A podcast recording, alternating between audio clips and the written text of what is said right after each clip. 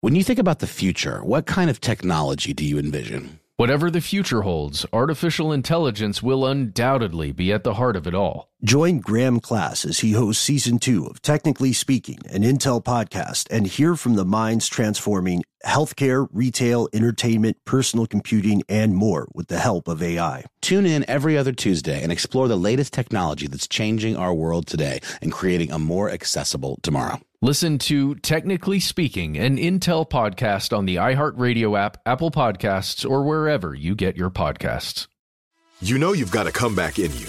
When you take the next step, you're going to make it count for your career, for your family, for your life. You can earn a degree you're proud of with Purdue Global. Purdue Global is backed by Purdue University, one of the nation's most respected and innovative public universities. This is your chance. This is your opportunity. This is your comeback. Purdue Global, Purdue's online university for working adults. Start your comeback today at purdueglobal.edu. Rev up your thrills this summer at Cedar Point on the all new Top Thrill 2. Drive the sky on the world's tallest and fastest triple launch vertical speedway. And now, for a limited time, get more Cedar Point fun for less with our limited time bundle for just $49.99. Get admission, parking, and all day drinks for one low price. But you better hurry because this bundle won't last long. Save now at cedarpoint.com. From UFOs to psychic powers and government conspiracies, history is riddled with unexplained events. You can turn back now or learn the stuff they don't want you to know. A production of iHeartRadio.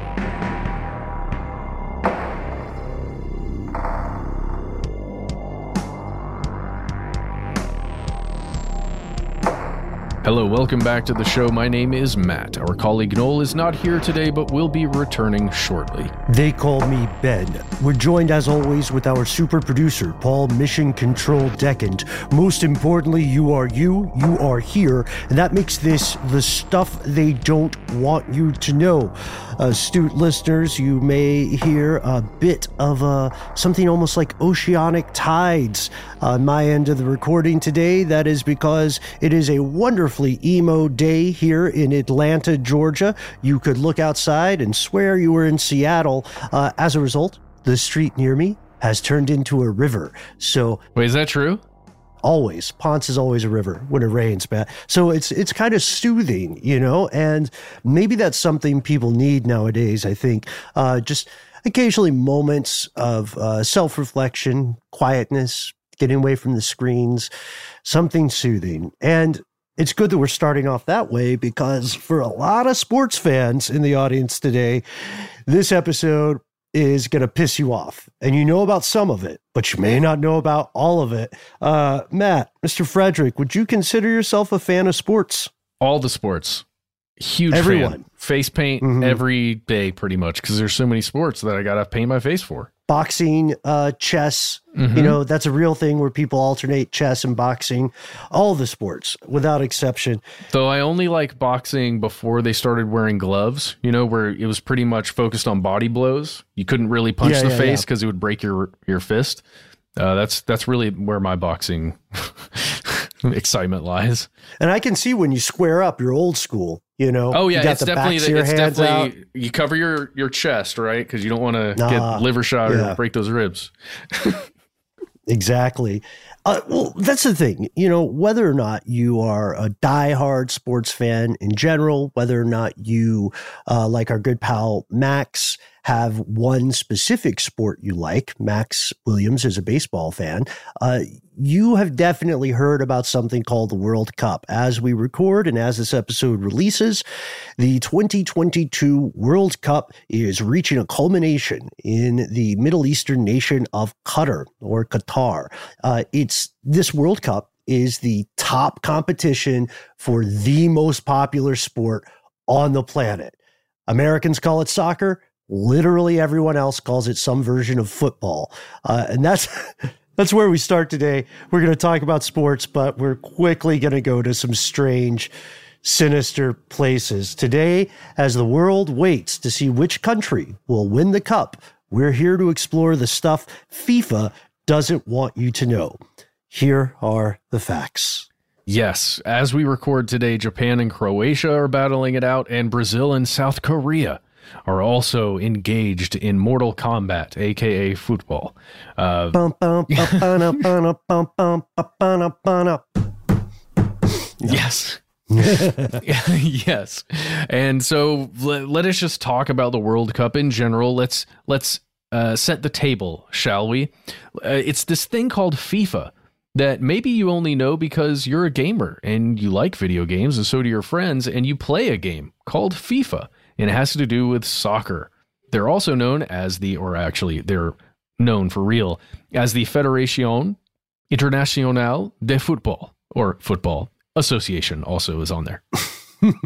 Yeah, they're very old. Uh, I was not aware of this for for some time, uh, but FIFA being founded on May twenty first, nineteen oh four, 1904, is one of the world's biggest non governmental organizations or NGOs. It's also one of the oldest ones that still exist today.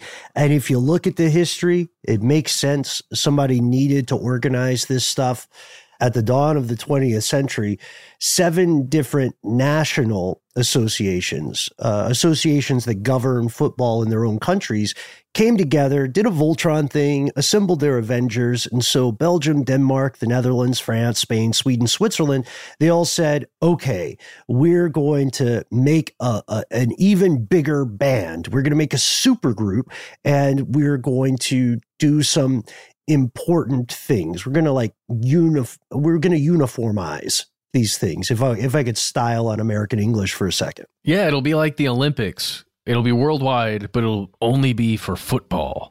And we'll control. I like how you said the dawn of the 20th century because the way I see this, instead of D A W N, I, I read it D O N of the 20th century because it is this massive organization and somebody's got to lead it and be the dawn of FIFA. What a great setup. And I like that organized crime reference too. You'll see why, folks.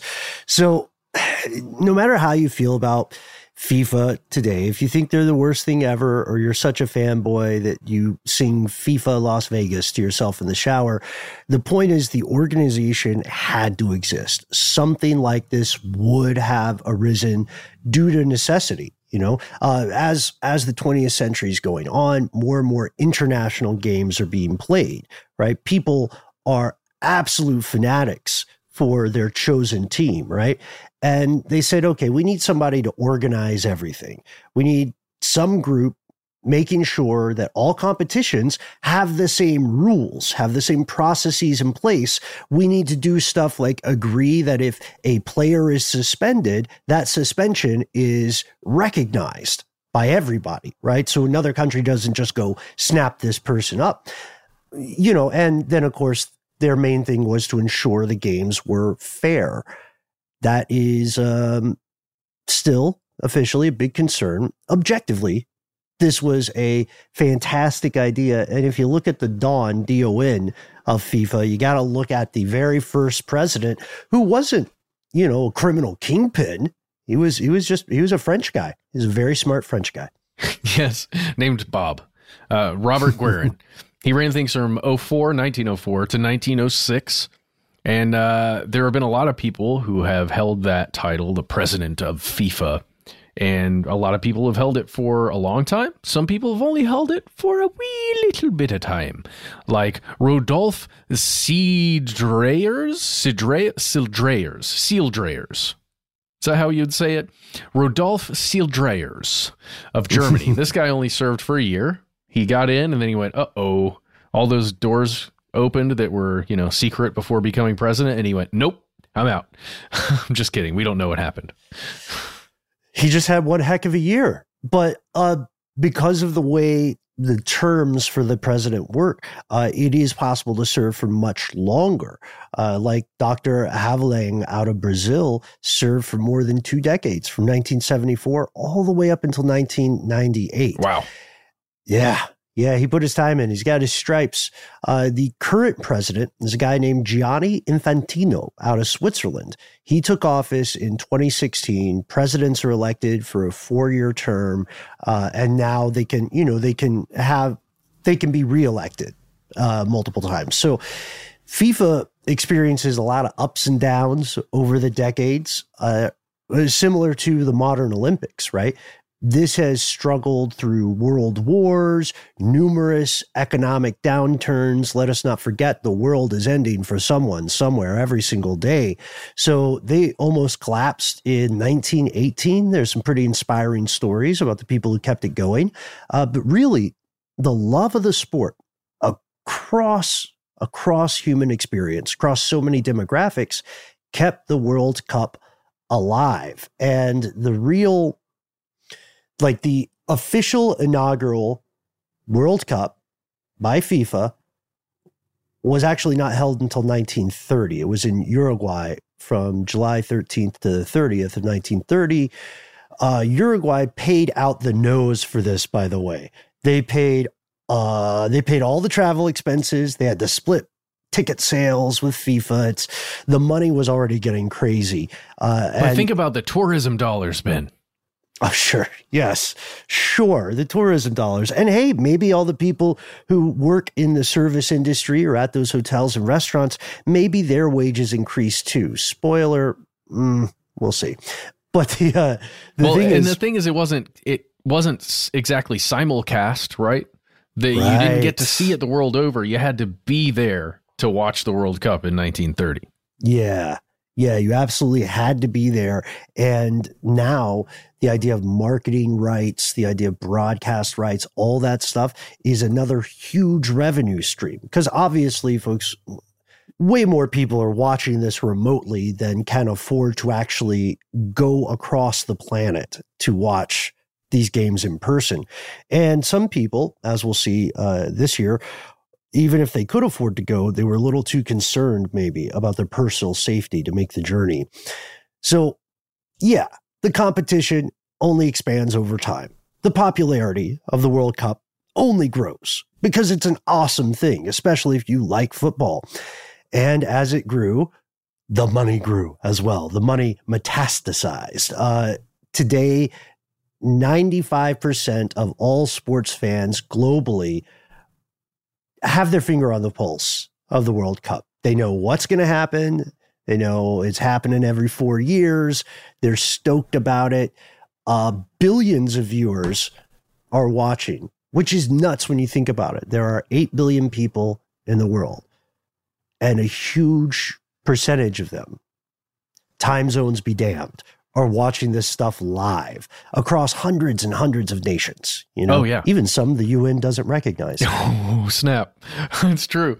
Uh, I, I, you know, Ben, I wonder if those 5% of people that don't know what the World Cup is, I wonder if there's a higher likelihood that they're Americans simply because soccer in this country isn't as popular as it is in almost every other country on the planet. I wonder if like most of that 5% is somewhere in the US. But surely they'd be at least aware of it, because otherwise, what what would the phrase World Cup mean to you? Are five percent of Americans going, "I've got my own cups. I don't need to share one."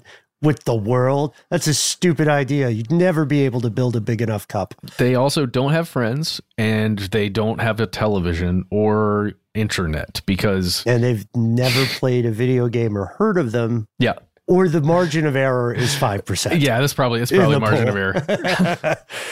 so like here so here's the issue.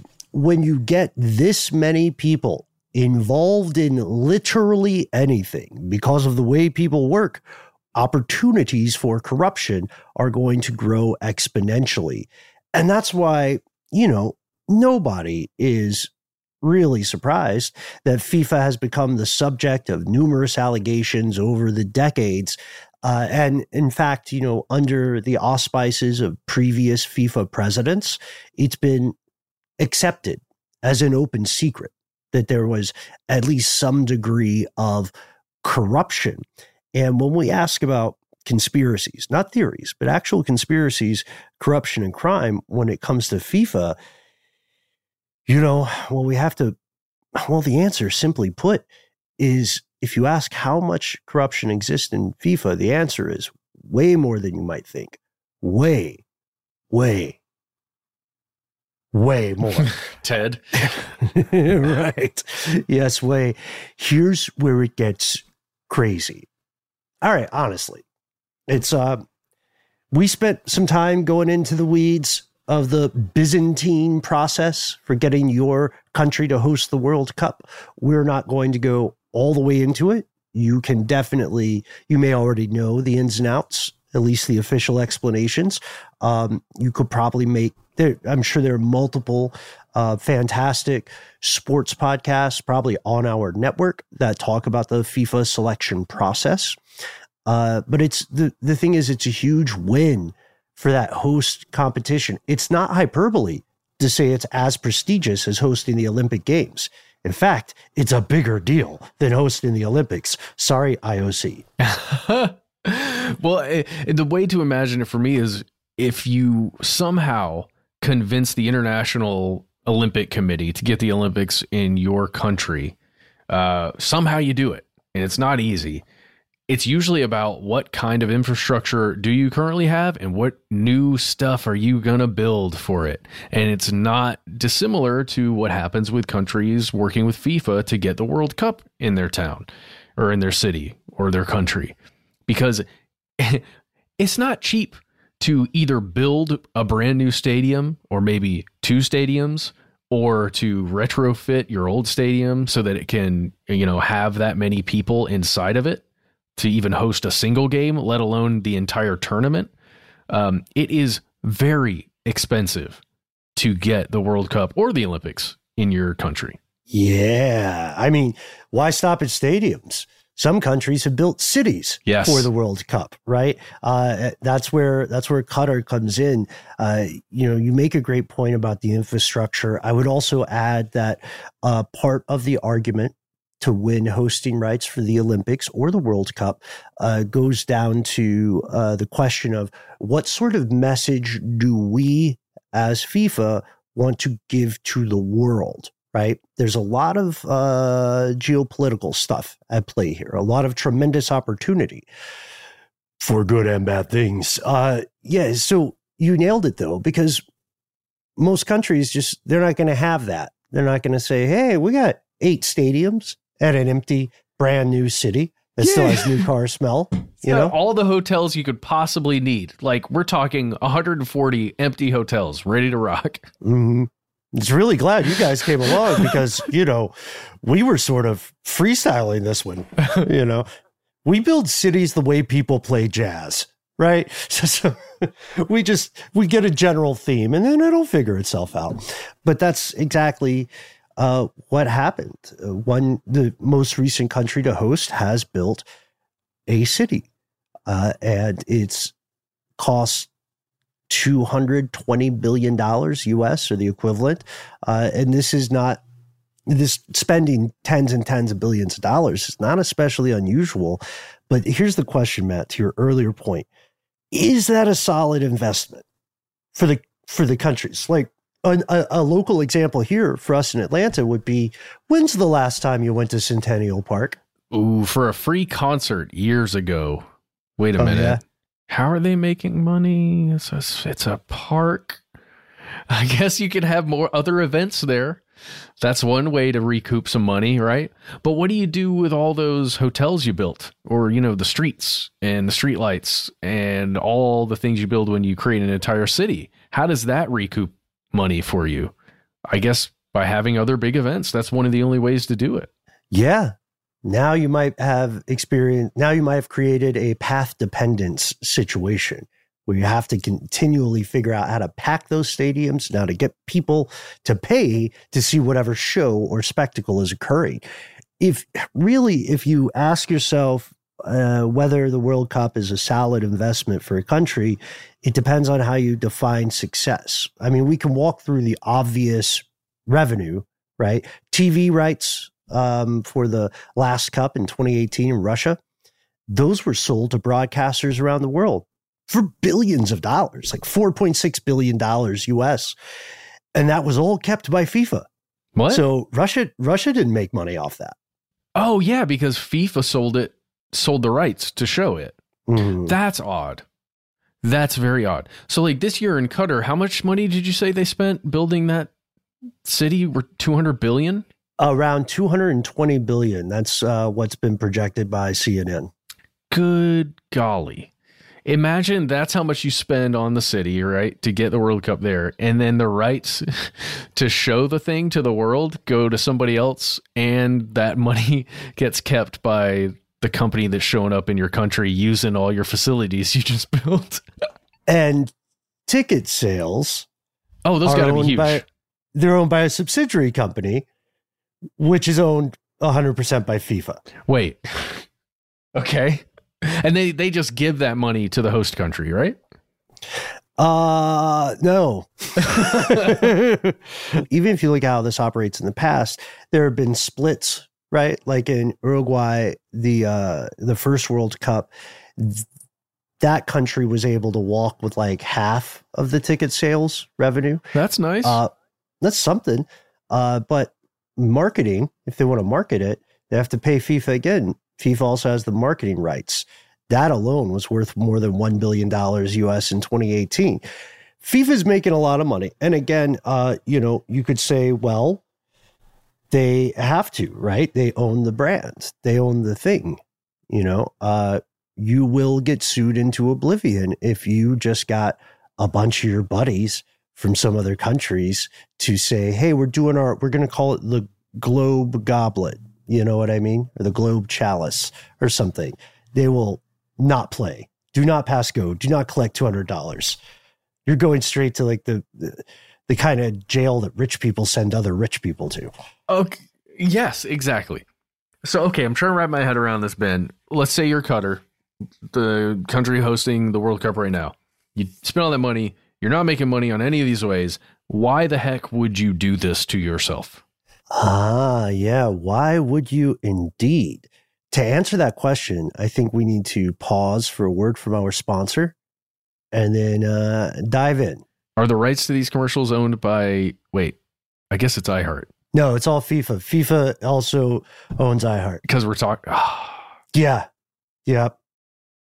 When you think about the future, what kind of technology do you envision? Whatever the future holds, artificial intelligence will undoubtedly be at the heart of it all. Join Graham Class as he hosts season two of Technically Speaking, an Intel podcast from Ruby Studio in partnership with Intel. Explore the future of technology that's rapidly evolving our world today with the help of AI. There's still so much work and research needed to fully understand the power and potential of AI, and Intel is at the forefront of implementing implementing AI and revolutionary technology that's changing the world we live in for the better. In each episode, Graham interviews the minds transforming medicine and healthcare, retail, entertainment, personal computing, and more while pioneering new uses for AI in these spaces. So tune in every other Tuesday and explore the latest technology that's changing our world today and creating a more accessible tomorrow. Listen to Technically Speaking, an Intel podcast on the iHeartRadio app, Apple Podcast, or wherever you get your podcasts.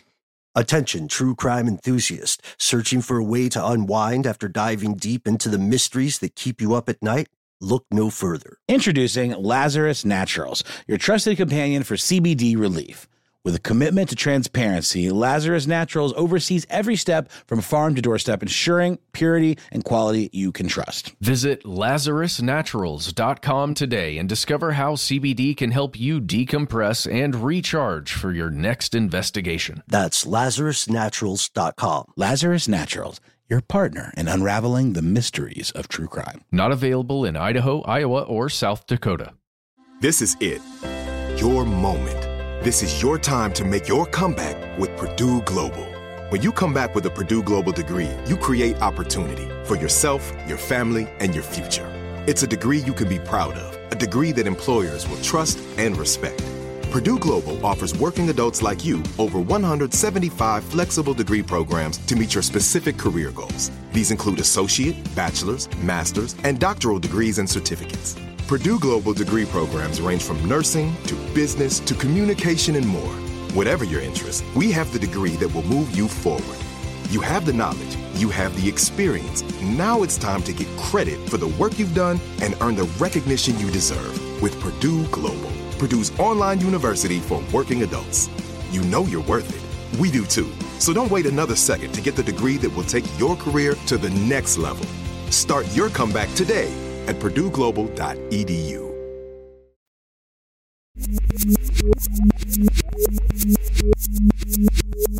All right, we're back. Now, before anybody accuses us of being biased against the good folks at FIFA, obviously the actions of folks at the top of an organization are not representative of what everybody in an organization believes. Obviously. Uh, secondly, yes, I do have a World Cup bracket, and yes, it is in the tank. I named it Fortune Favors the Foolish. Oh boy, Matt, was I wrong? I was wrong on so many important games. Uh, I there were a lot of wins I did not see coming. Yeah. hmm Yeah, I was actually really hoping for Japan there until today. Yeah, yeah, same. It's just uh, the one I think one of the ones that really, really knocked me was uh, Saudi Arabia. Oh yeah. Yeah, that was that was my bad. But uh, you know, it's already suckered me in. I'm talking as though I was playing. Oh man, Ben, it, makes so much sense. Now you're speaking to me. I'm thinking about the black market for World Cup, all the betting, or the gray market, or maybe it's a white market. I don't know what you would describe it as. It's the legal betting and the Oh yeah. uh, under the table betting. I bet there's so much. Oh gosh, can you imagine? Honestly, what Vegas must be loo- looking like right now. Now, I'm not personally a gambler. I don't have the whatever brain mechanism makes that fun, uh, but no ding on it because it's a huge business. A lot of people like doing it. It's just I literally went through and randomly picked countries. You did. Uh, yeah, I was like, I don't know. Because, you know, the way those brackets often work is everybody puts in 20 bucks or something. And first place is you get the pot, second place, you get your money back. And I, something like that, you know? So I'm not in an intense thing. I just wanted to, to try it out. And turns out there's a learning curve a little bit. Yeah. Uh, and you, you can't just. I, I I thought I could be like the uh, the old stereotype of of the horse or chicken just randomly picking stuff off a racing sheet. yeah. No, that was not this time. That's how I play the lottery. You still play the lottery? no. All right.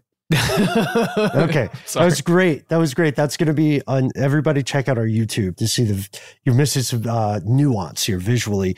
But to your question, why why do this? Why go through this huge headache? Well, there's a tourism spike. We talked about that.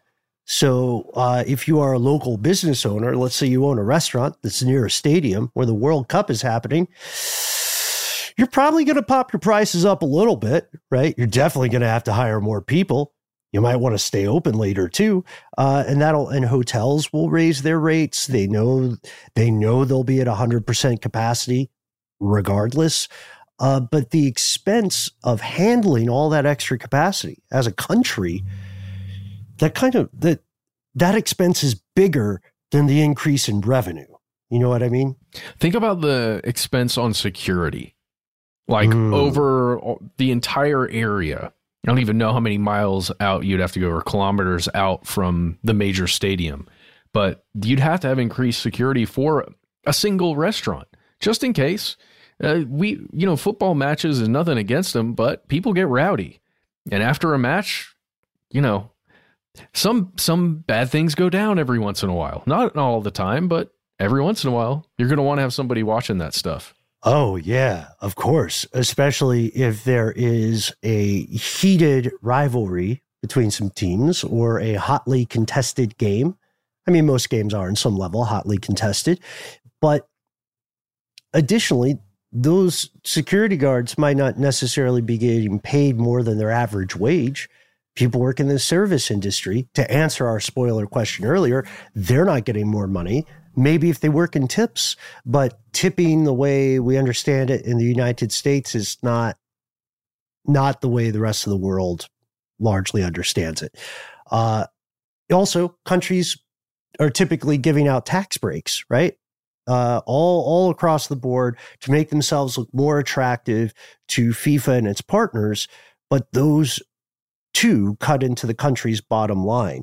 Al Jazeera had this great article where they talked about who makes money uh, in in the World Cup, and they said people with money make money here. People without it don't. So if you already or if you're already well heeled, the World Cup is going to be awesome for you. If you own the land where the stadium is being built, you know what I mean?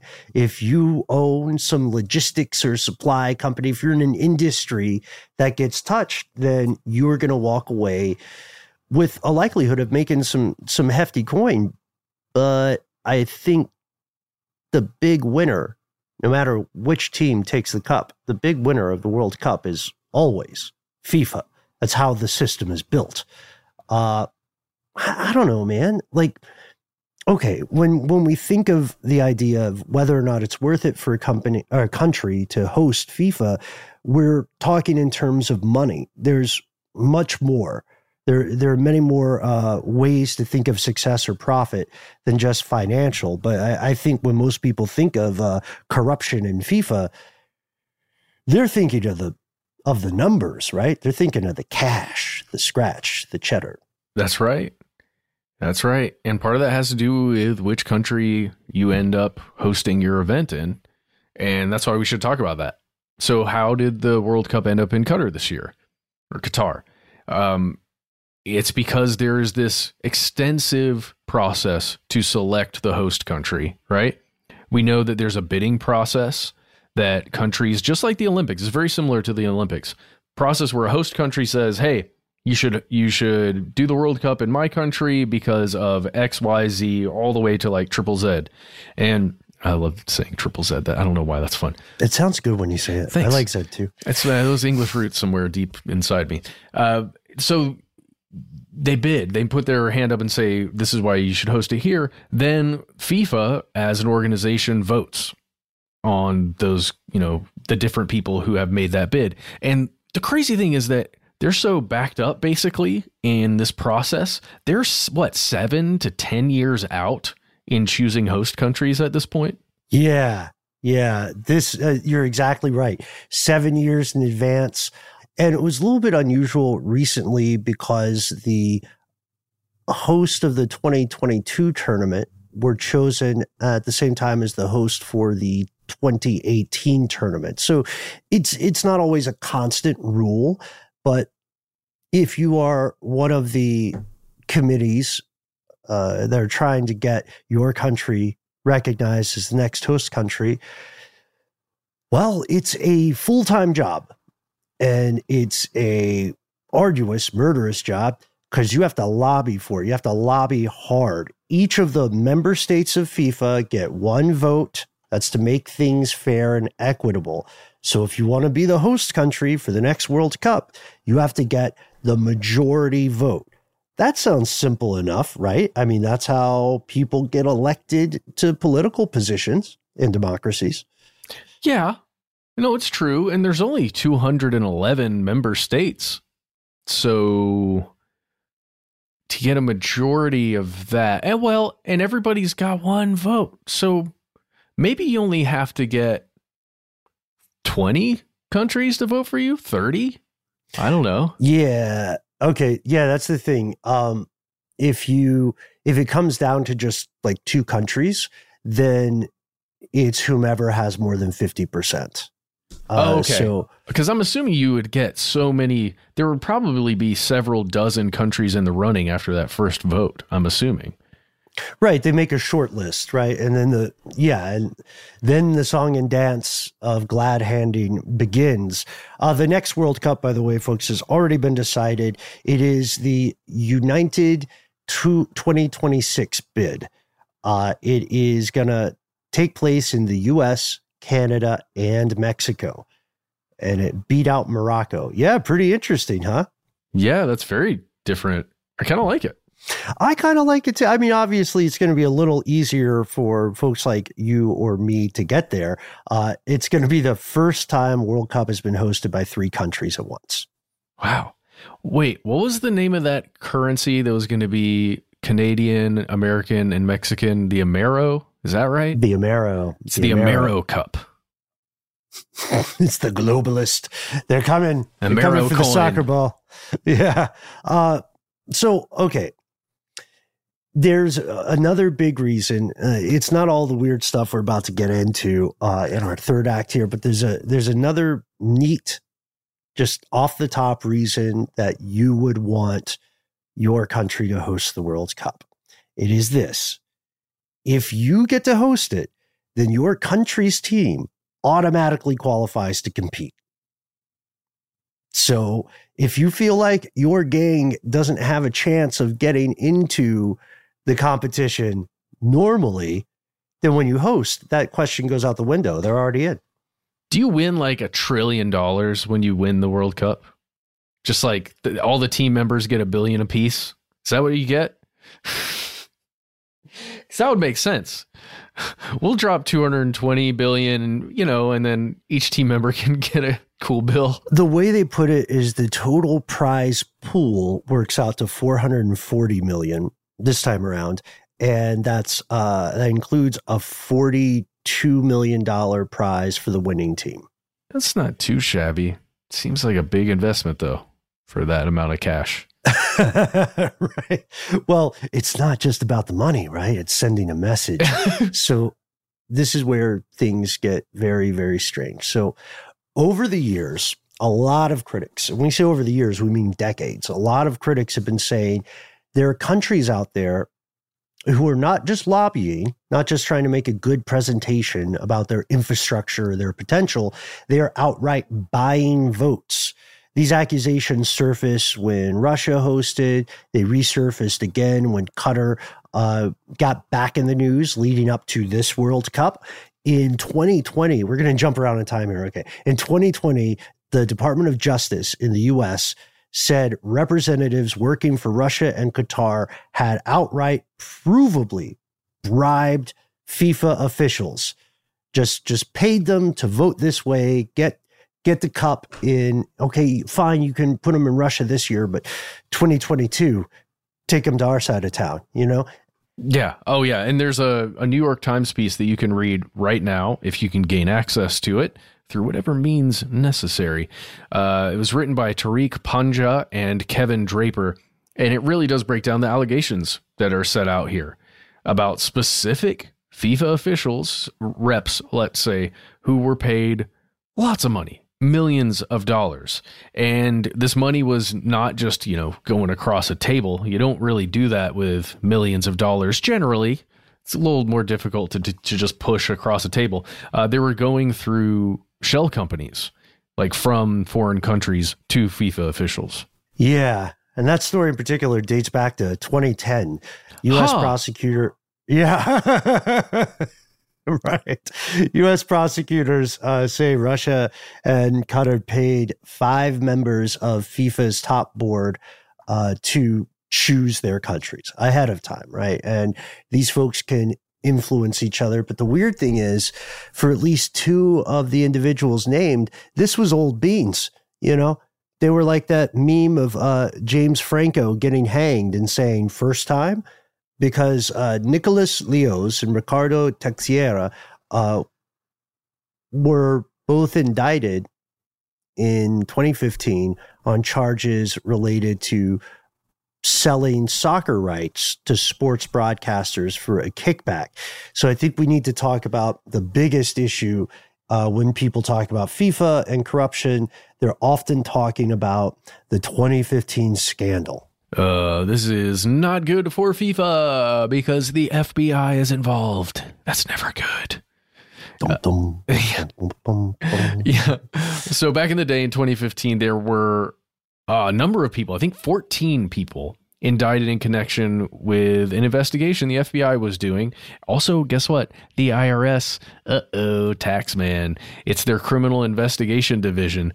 They were looking into wire fraud, and racketeering and good old fashioned money laundering. And, uh, you know, that's not great, right? Not a good look for that to be going around the news cycle back in 2015. Uh, what was going on, Ben? Oh, 14 people in all got indicted, uh, charged with wire fraud, racketeering, and good old money laundering. The USAG Attorney General also said we're going to unseal these indictments, meaning the you know the public can learn about them, uh, and we're going to show you the prior guilty pleas by two corporations and four football executives. The whole thing was the idea what uh, that people were playing fast and loose in a dirty, profitable way with media and marketing rights for FIFA games in the Americas.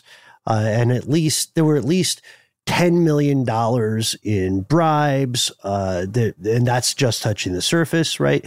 Uh, and there were at least $110 million in bribes in just one case, and that's scratching the surface.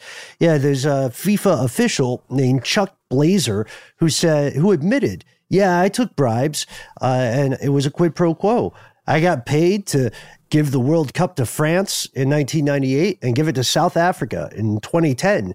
This bribery appeared to be a long running grift. This was like a the way business was done. At least that's what the critics were alleging. Uh, so the the voting turned out to be a lot more like a uh, who can pay the most Yeah. kind of kind of situation.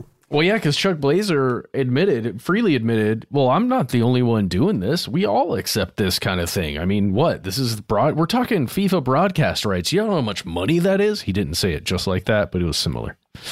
Yeah, he didn't sound as cool as you just did, but he did say it. He did basically say that. And uh, this dated back to at least 1992. That's when Blazer said he would, quote, facilitate the acceptance of a bribe in that uh, selection process. So handshakes, getting people, um, getting people connected, and then okay, so this this thing is catastrophic for FIFA's public image. And somebody, several people have to fall on their swords, right? They're looking for scapegoats, which is what large organizations almost always will do. So the president of FIFA, a guy named Sepp Blatter, announces his resignation very shortly thereafter. Um, Blatter was, uh, in the eyes of some journalists, uh, Blatter was portrayed as a guy who knew bribes were going on, but accepted it because he needed internal support to allow him to retain power as president of FIFA. Hmm. You know, Ben, this reminds me of the Black Monday murders. What's the name of the the position within the inner circle that is this sacrifice? It's like the chair. No, what what is it called? The stone chair. The stone chair. That dude, Sepp Blatter was on the stone chair. he was on the stone chair. Just I was thinking the same thing too. Um, oh gosh, that book is just great. Uh, the end is supposed to be coming out finally. That's They what I keep hearing. Years. That's what I keep hearing too. I bet you. Oh, I said I didn't gamble, but now I've got the bug. I would bet you um, a night out on the town that Black Monday Murders still comes out before the next George R. R. Martin Song of uh, Ice and Fire book. I probably wouldn't take that bet because I, I think it, Yeah, I think you might be right. I had to try, but uh, but yeah. So the the damage is done, and again, not we're not saying everybody working at FIFA is some kind of criminal or uh, master uh, financial supervillain. No, but in the eyes of the public, where a lot of people have been very suspicious of shady dealings and conspiracies within FIFA for generations, this scandal proved beyond the shadow of a doubt that parts of the story were true. Factions in the organization were committing some pretty serious crimes, and there's a lot more to the story, enough to make an entire podcast series. At which one want to shout out our pal uh, Miles over at uh, Daily Zeitgeist. I think he EP'd a show called Lords of Soccer, which is about this kind of crime and corruption. oh yes, good old Miles of Gray. And okay, so we've got what seems to be a systemic process of buying votes occurring multiple times. And still, financial corruption is, believe it or not, only a piece of the conspiracy puzzle. Yeah, there's more. It's gonna get unsettling after the break. We'll be right back. When you think about the future, what kind of technology do you envision? Whatever the future holds, artificial intelligence will undoubtedly be at the heart of it all. Join Graham Class as he hosts season two of Technically Speaking, an Intel podcast from Ruby Studio in partnership with Intel. Explore the future of technology that's rapidly evolving our world today with the help of AI. There's still so much work and research needed to fully understand the power and potential of AI, and Intel is at the forefront of implementing implementing AI and revolutionary technology that's changing the world we live in for the better. In each episode, Graham interviews the minds transforming medicine and healthcare, retail, entertainment, personal computing, and more while pioneering new uses for AI in these spaces. So tune in every other Tuesday and explore the latest technology that's changing our world today and creating a more accessible tomorrow. Listen to Technically Speaking, an Intel podcast on the iHeartRadio app, Apple Podcast, or wherever you get your podcasts. Attention, true crime enthusiast, searching for a way to unwind after diving deep into the mysteries that keep you up at night? Look no further. Introducing Lazarus Naturals, your trusted companion for CBD relief. With a commitment to transparency, Lazarus Naturals oversees every step from farm to doorstep, ensuring purity and quality you can trust. Visit LazarusNaturals.com today and discover how CBD can help you decompress and recharge for your next investigation. That's LazarusNaturals.com. Lazarus Naturals, your partner in unraveling the mysteries of true crime. Not available in Idaho, Iowa, or South Dakota. This is it. Your moment. This is your time to make your comeback with Purdue Global. When you come back with a Purdue Global degree, you create opportunity for yourself, your family, and your future. It's a degree you can be proud of, a degree that employers will trust and respect. Purdue Global offers working adults like you over 175 flexible degree programs to meet your specific career goals. These include associate, bachelor's, master's, and doctoral degrees and certificates. Purdue Global degree programs range from nursing to business to communication and more. Whatever your interest, we have the degree that will move you forward. You have the knowledge, you have the experience. Now it's time to get credit for the work you've done and earn the recognition you deserve with Purdue Global, Purdue's online university for working adults. You know you're worth it. We do too. So don't wait another second to get the degree that will take your career to the next level. Start your comeback today at purdueglobal.edu.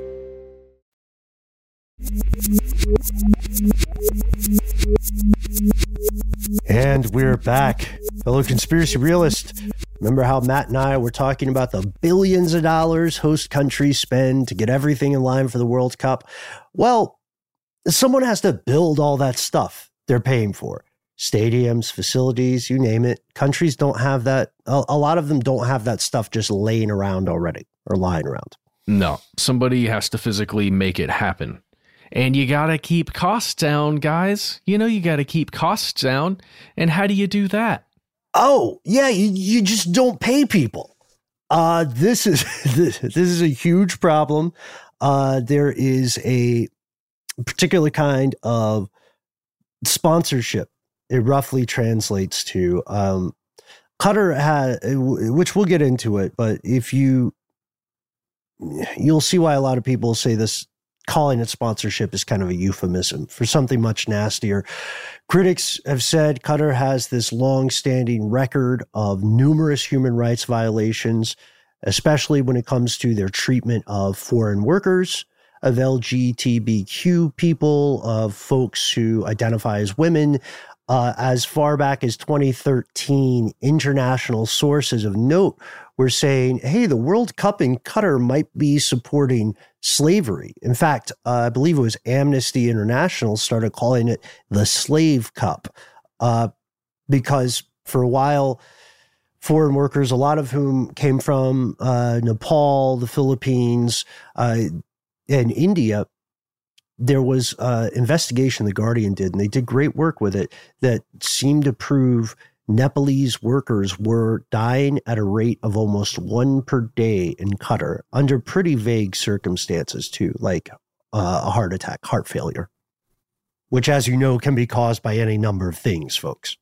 Yeah, it can be. Uh, overworking the heck out of somebody could cause that, probably. Um, and we would say go ahead and pull up your old HBO Max subscription if you've got one, or uh, YouTube. You can find it on YouTube. That's the way I would do it, actually. Uh, check out Last Week Tonight from back in the day, years ago, when John Oliver talked about this very thing. Mm-hmm. And then talked about it again pretty recently with Qatar. So the Nepalese workers, the people of Nepalese origin there, were the or are the single largest group of laborers in the country. And if you look at the way the International Labor Organization defines slavery, then the circumstances under which they are laboring fit that definition. And we're being careful about it. But the accusations are incredibly terrifying things. Stuff like evidence of forced labor without compensation, or uh, statements from employees who say they haven't been paid for months and sometimes their salaries are withheld to stop them from just running away out of desperation. Their passports are confiscated. They can't get ID cards, which means that the system itself is making you an illegal alien after it has taken you within its borders. Yeah. And that's not to mention an entire investigation that The Guardian, this UK outlet that also functions across the globe, they found that there were atrocious conditions under which a lot of men, these Nepalese men who were working there in Qatar, uh, they were held in these gross situations. We're talking like 12 people to a room. We're talking filthy conditions, people getting really sick. Uh, it was not good. Not at all. And uh, they, you know, you can see footage of this in numerous journalistic sources now.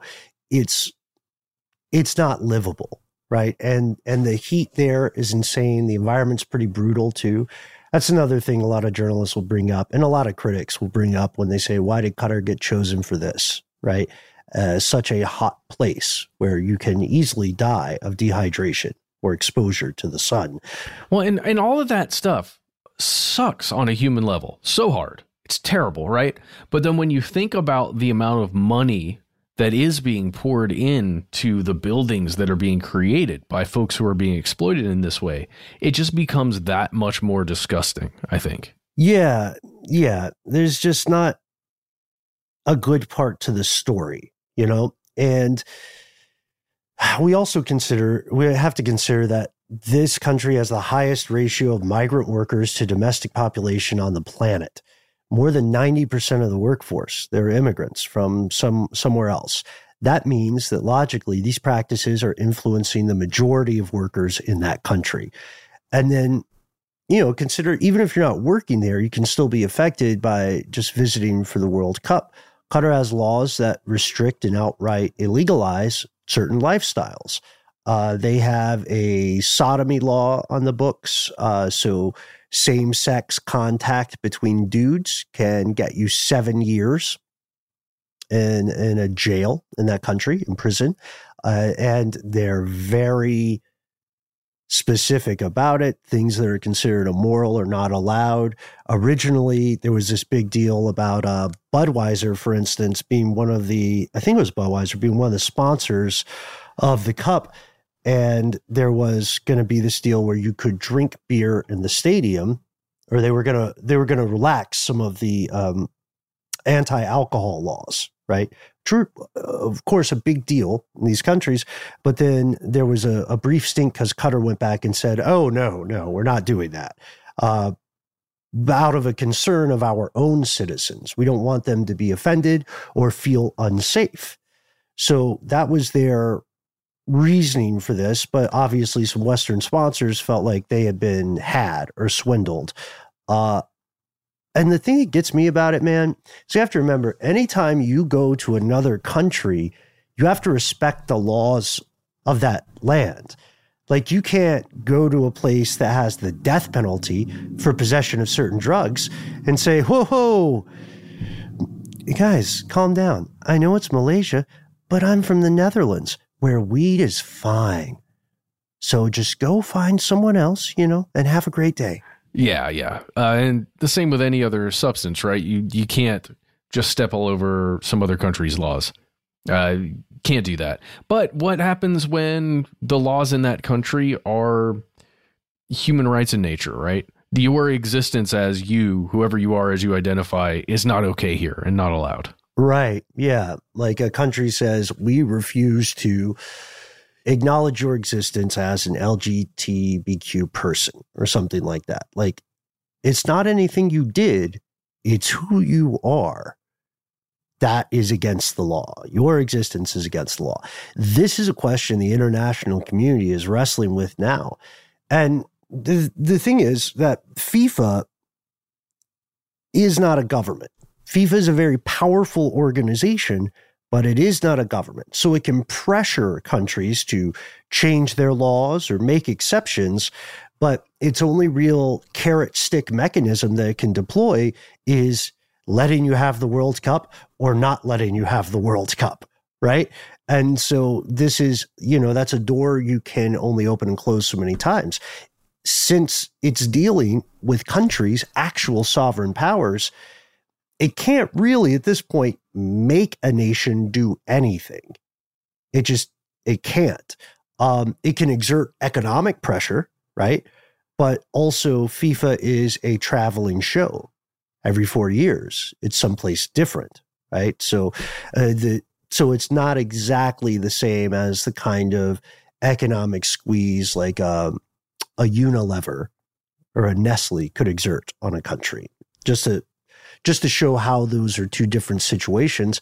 All right, well, we've explained a lot of a lot of weird stuff. Uh, one thing we we should probably hit before we get to the end is why host it all? If it's such a headache and there are backlashes, you already have to spend billions of money above board, uh, probably several hundred million beneath board, right? To grease the right palms. Why are you doing this? Uh, just because no, it's gotta be it's gotta be something that just I'm not thinking about, Ben, but something that just changes the way other countries think about your country, maybe? I don't know. Oh, you know, you know exactly. It's good old soft power. It's the Confucius Institutes here in the US. It's Voice of America. It's stuff like that. Diplomacy is a hell of a drug. You know, in politics and in geopolitics in particular, soft power is this ability to co opt rather than coerce. Co- hard power is coercion, right? Hard power is send in the army. Soft power is make us, you know, don't you like us now? Like, uh, and soft power happens everywhere, right? Like, uh, you'll see organized crime rings doing public outreach during disasters, right? Or tough economic times. We'll feed your family and make sure you remember that it was us who did so. That's soft power. Oh, yeah. I just want everybody listening, and uh, if there are any young people listening, go ahead and just uh, turn it off right now, parents. Go and turn it off. Uh, you can turn it back on in just a second. Um, I just I want you to go back, go back a few seconds there. Listen to that whole section of Ben explaining that, and it makes all total sense. It, it does, and I agree, Ben. But just think about it in the context of a male sexual organ, and then like think about the, the two the two different types of power because it totally matches up and it freaks me out. It's creepy, but it's hilarious too. It's really really funny. Okay, okay, come back. Oh, okay, turn no. back on. All right, here we oh, go. All right, so this is uh, this is a real thing. It's what people are talking about when they say winning when they say winning hearts and minds, and there's nothing inherently wrong with it. That's the thing. There's absolutely nothing wrong with it. That's why it's a big part of civilization. I mean, human civilization as well as the amazing game series Civilization. Matt, did you ever play that game? Civil I'm sure you have. I'm certain you have. I did, but honestly, I'm not into it. I'm not into it. Oh, it's man. just way too many. I got to increase numbers here and there and do small actions. Not enough. Not enough real action. You know, it was more of like a soft game for me than a hard game. Does that make sense? Oh my God, you're not letting this one go. All right. Uh, yeah, no, it, it makes sense. Uh, people who play Civilization, one of the things you'll notice is that there are ways to win the game that are entirely cultural in mm-hmm. nature. Mm-hmm. Mm-hmm. You can have a chosen religion, you can become a theocracy, you can achieve a cultural victory uh, without deploying militaries. So there is. I feel weird saying it now. There is power to that soft power stuff, right? Uh, but not all of it is ethical. This is something, this leads us to something called sports washing. And there's not a real, like, agreed upon definition, but most people think that it is a phenomenon defined by a couple of things a big, powerful entity, a state, or maybe even a non state actor uses sports to make themselves look better in the public eye and they can this can be anything from uh, sponsoring sports teams, right? You know, a very wealthy person who needs the reputation repaired buys a sports team. Then there are, you know, the idea of hosting sporting events and competitions, right? The, the, the Olympics in modern history have always been to a degree diplomatic in nature, right? There's a lot of soft power there. Yeah, there is. okay, we're gonna start. We're gonna start calling it something different, other hard power or soft power. You guys got to see Matt. I just wish I knew the jokes that were going through your head. I'm sorry. I'm like 10, 12 years old today.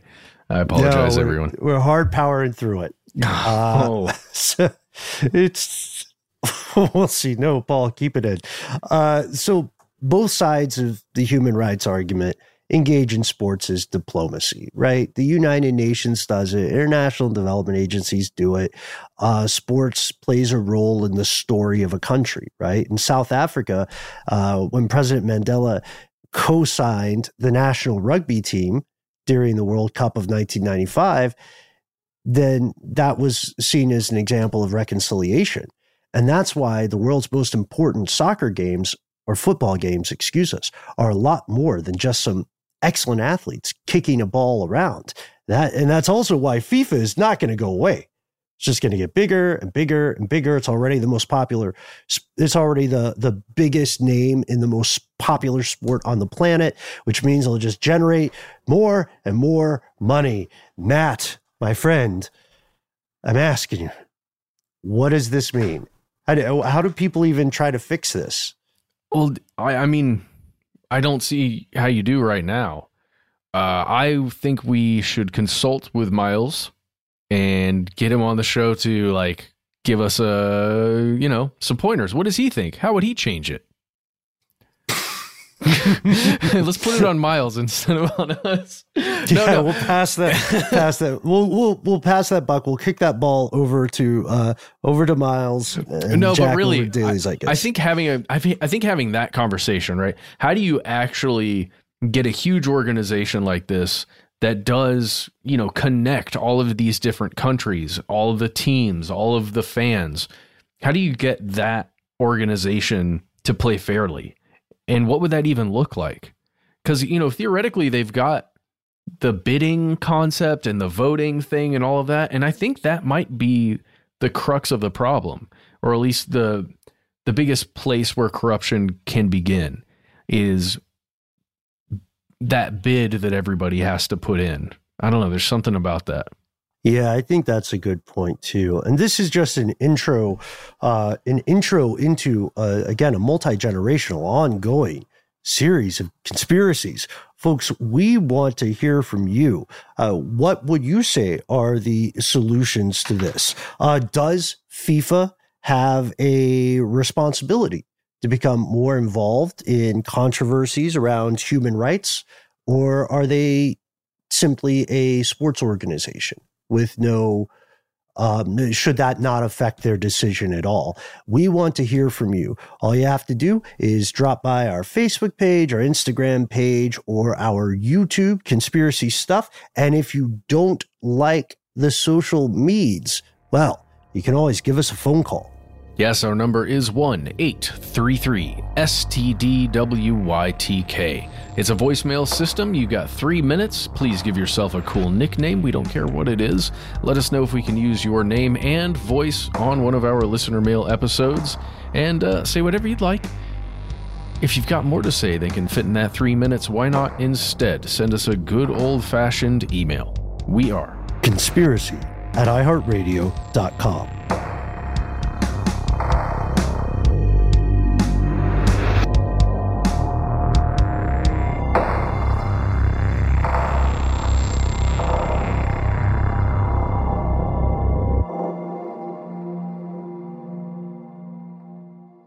Stuff They Don't Want You to Know is a production of iHeartRadio. For more podcasts from iHeartRadio, visit the iHeartRadio app, Apple Podcasts, or wherever you listen to your favorite shows.